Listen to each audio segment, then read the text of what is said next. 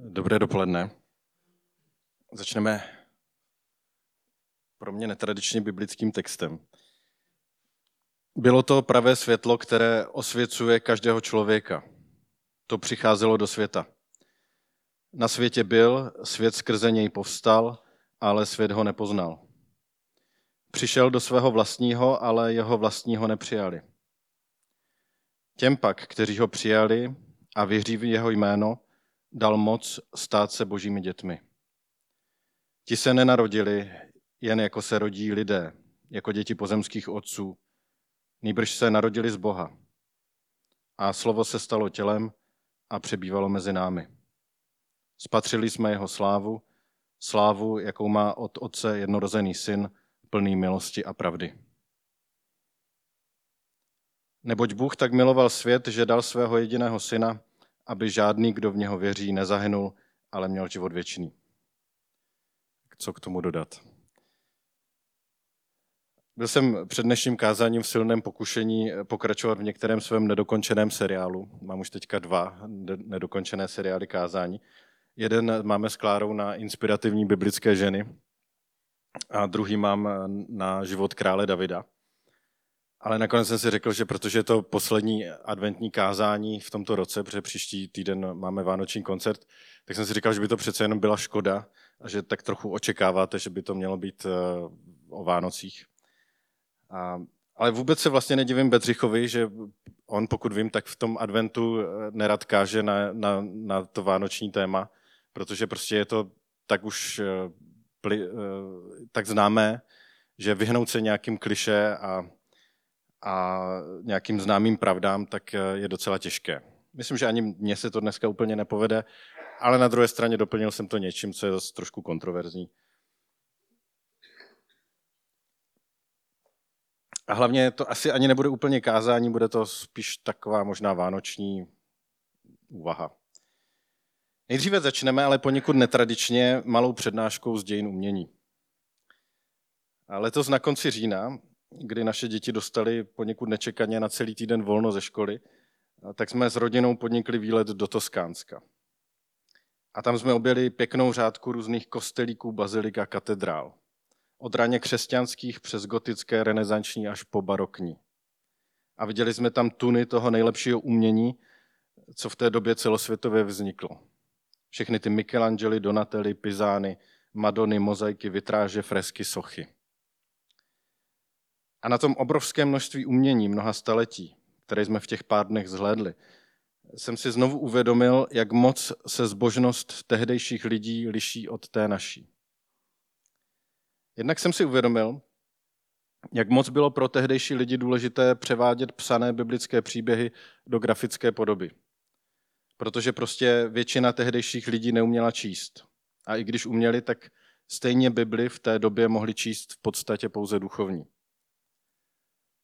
Proto bylo tak důležité zprostředkovat lidem biblické příběhy obrazem. A ti všemožní malíři a sochaři se pak snažili do svých děl zachytit i nějaký duchovní rozměr a svůj prožitek toho, co znázorňovali. Ku příkladu v Bazilice v San Gimignanu, tak tady ta celá bazilika je pojata jako jeden velký středověký komiks. Dost možná právě proto se líbila našemu Vítkovi. Na celé jedné stěně hlavní lodi jsou příběhy ze starého zákona, na protější z nového zákona a vše spojuje plastika ukřižovaného Krista nad oltářem. Další, čeho jsem si povšimnul, bylo to, jak častým tématem těch všech uměleckých děl je vánoční příběh. Spousta vyobrazení andělů s červenými křídly, zelenými křídly, zlatými křídly nebo strakatými křídly, jak se klaní Marii s bílou lilí v ruce a zvěstují, že porodí syna. A hlavně pak záplava všemožných madon s malými ježišky, jak jí sají z prsu, hrají si ze jimi vlasy, schovávají se do záhybu jejich šatů, nebo jen strnule civí před sebe. Bůh, který se stává malým dítětem, aby se stoupil ze svého majestátu mezi lidi a stal se malým bezbraným člověkem, byl pro středověké lidi zjevně fascinující ještě více než pro nás dnes. A co mě na tom všem umění ještě zaujalo, bylo to, jak se v něm střídala jemná krása s neuvěřitelnou brutalitou. Na jedné straně ty poetické, nadpozemsky krásné Madony s anděli, ptáčky a kytičkami. A pak třeba v katedrále v Sieně obrovská mramorová mozaika na podlaze znázorňující vraždění nevinátek.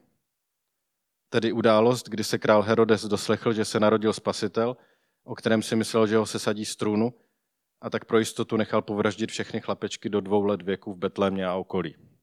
I o tom je vánoční příběh.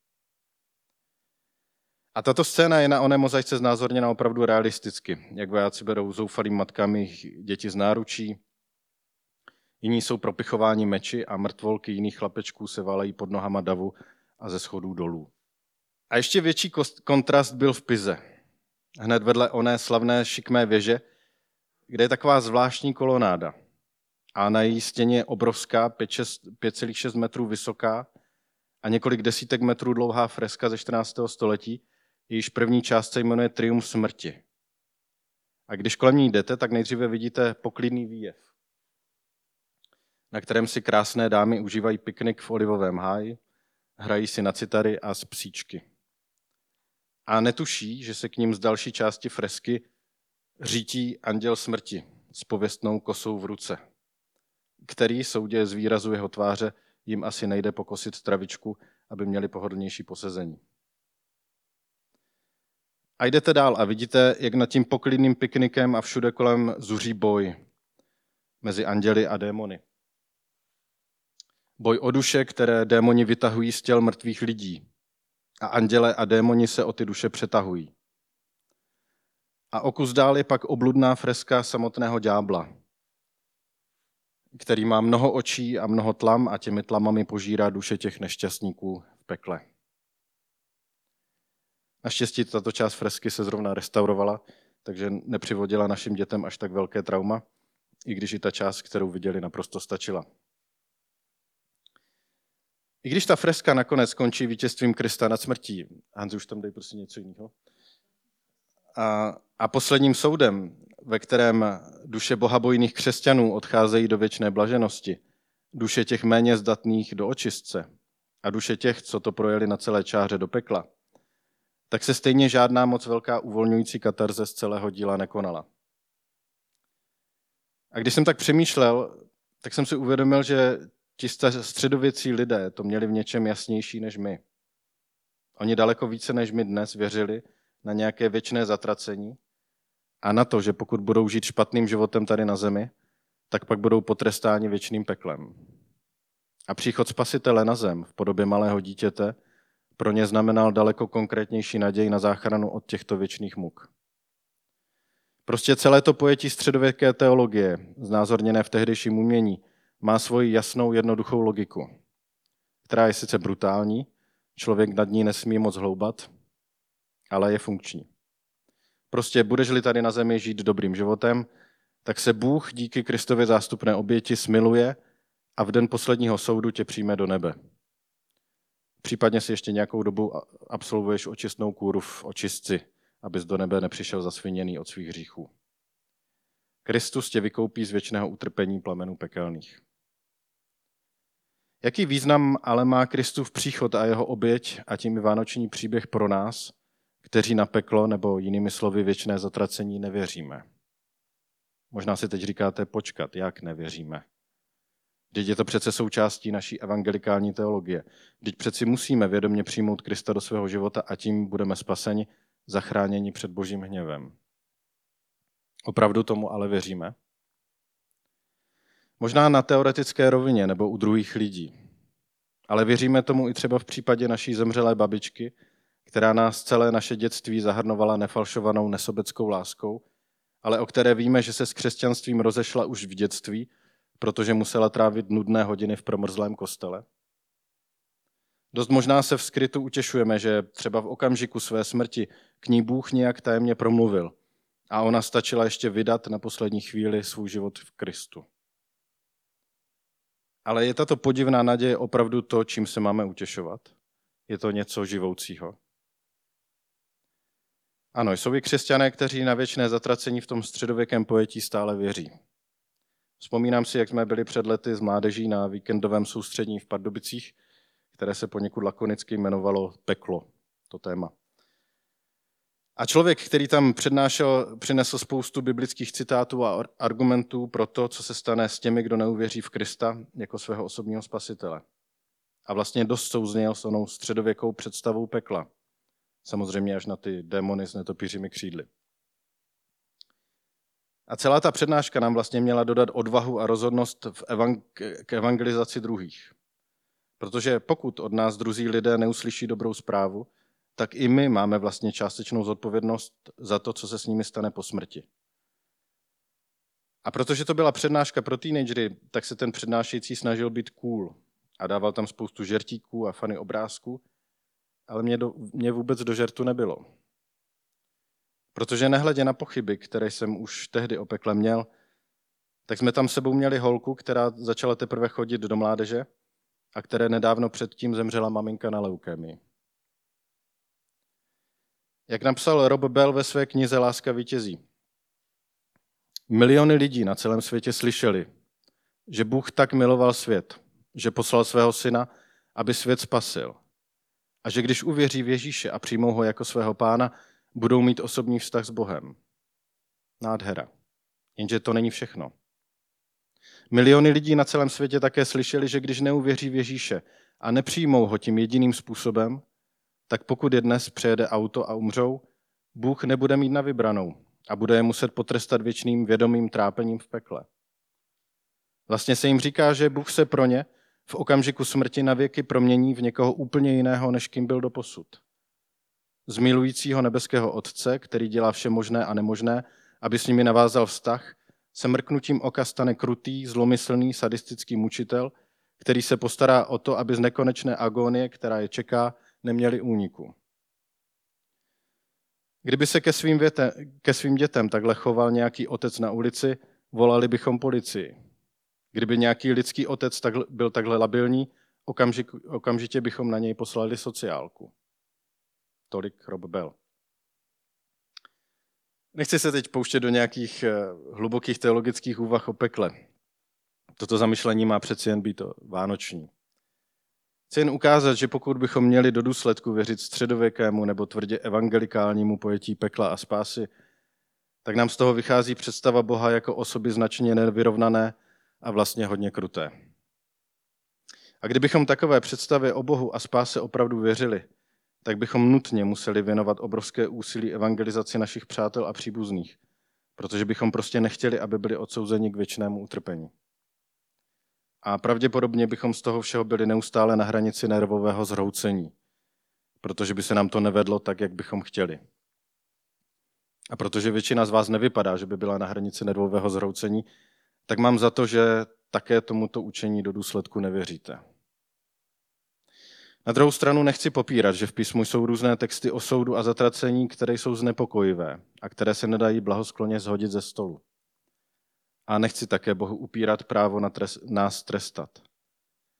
Pouze mám za to, že pokud mají být Vánoce dobrou zprávou o narození Spasitele, tak mi moc jako dobrá zpráva nepřipadne, pokud by měl být zachráněn nepatrný zlomek lidstva, zatímco by neporovnatelně větší část lidstva skončila ve věčném zatracení ať už si pod tím představíme cokoliv.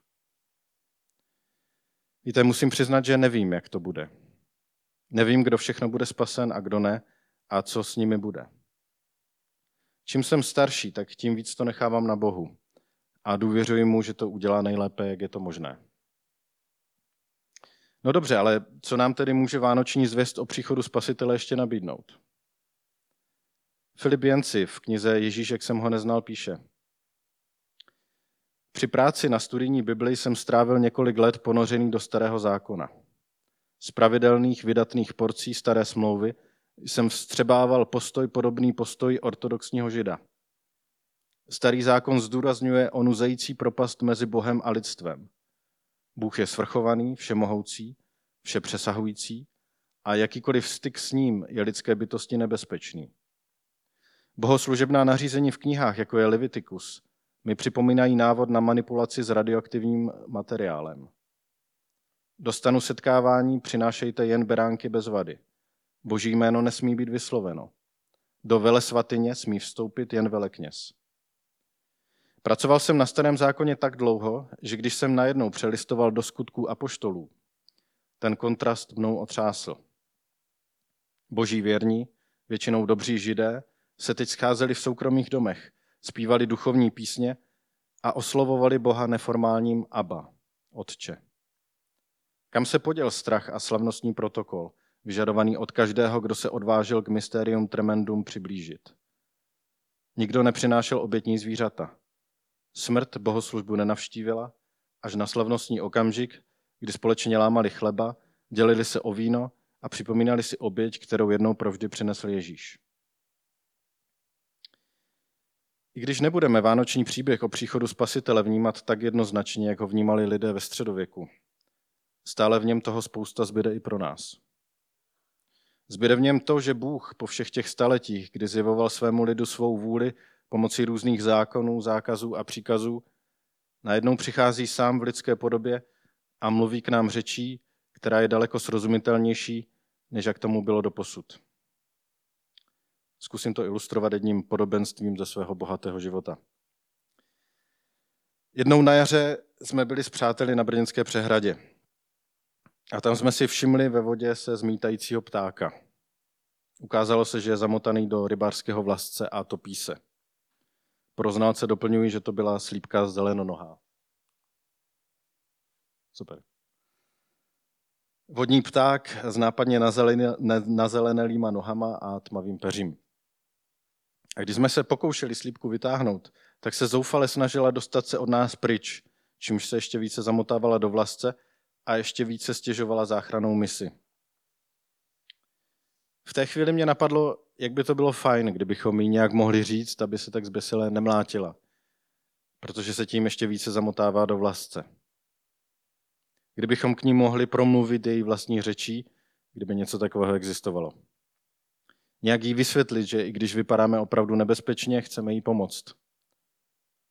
Nic takového se nám jí vysvětlit nepodařilo, takže jsem pro ní musel doplavat, i když se mi do studené a notně zelené vody vůbec nechtělo. Na rozdíl ode mě, Bůh měl možnost se stoupit k nám lidem v podobě a způsobem, kterému bychom alespoň trochu rozuměli. Na rozdíl ode mě, Bůh se mohl stát slípkou, tedy vlastně člověkem, a promluvit jazykem a činy, které jsou pro nás lidi srozumitelné. A právě to o Vánocích slavíme, že se Bůh stává člověkem a přichází mezi své stvoření. A tímto příchodem se něco významného mění. Celý starý zákon by se dal zhrnout do poznání, že i když se snažíme sebe víc, nedokážeme si udržet vlastní čistotu a sami se vlastními skutky nedokážeme přiblížit Bohu. Nový zákon, který začíná právě vánočním příběhem o příchodu Krista, je však o tom, že sám Bůh překonává propast mezi jím samým a námi. Stává se člověkem a my, jak jsme četli v úvodu, se můžeme stát božími dětmi. Ale abych dokončil příběh se slípkou, happy end se nekonal. Sice se mi slípku podařilo vytáhnout z vody, ale vlasec měla spolknutý a to společně i s háčkem. Radši jsme tedy slípku odvezli do blízké zoo, kde jsou na podobné případy lépe zařízení. I když se jim podařilo háček s vlascem vytáhnout, slípka nakonec stejně uhynula. Tak si ji alespoň vycpali. I my si můžeme být jistí, že naše životy neskončí happy endem. Podobně jako ona slípka, i my všichni umřeme. Vzpomínám si, jak jsem se jako dítě bál smrti. Jak na mě někdy tak kolem první třídy dopadla definitivnost lidského údělu. Ta mrazivost konce. Pamatuji si, jak jsem se v noci budil pláčem a moji rodiče mě nedokázali utišit, protože neměli dostačující odpověď na moji otázku, proč zemřeme. I naše čtyři děti si již také nějak uvědomují ten triumf smrti, o kterém jsem na začátku mluvil. Každopádně jsem vděčný, že pro ně mám, co se smrti týče, snad lepší a hlubší odpověď, než měli moji rodiče pro mě. Protože i když mám problém s peklem, tak s nebem problém nemám. A věřím tomu, že Kristus nám nejen otevřel možnost blízkého osobního vztahu s Bohem, ale také nám otevřel naději, že smrtí to nekončí a že triumf smrti je jen dočasný. A tak vám přeji, abyste alespoň něco z této blízkosti boží a nebeské naděje mohli letošní Vánoce zakoušet. Amen.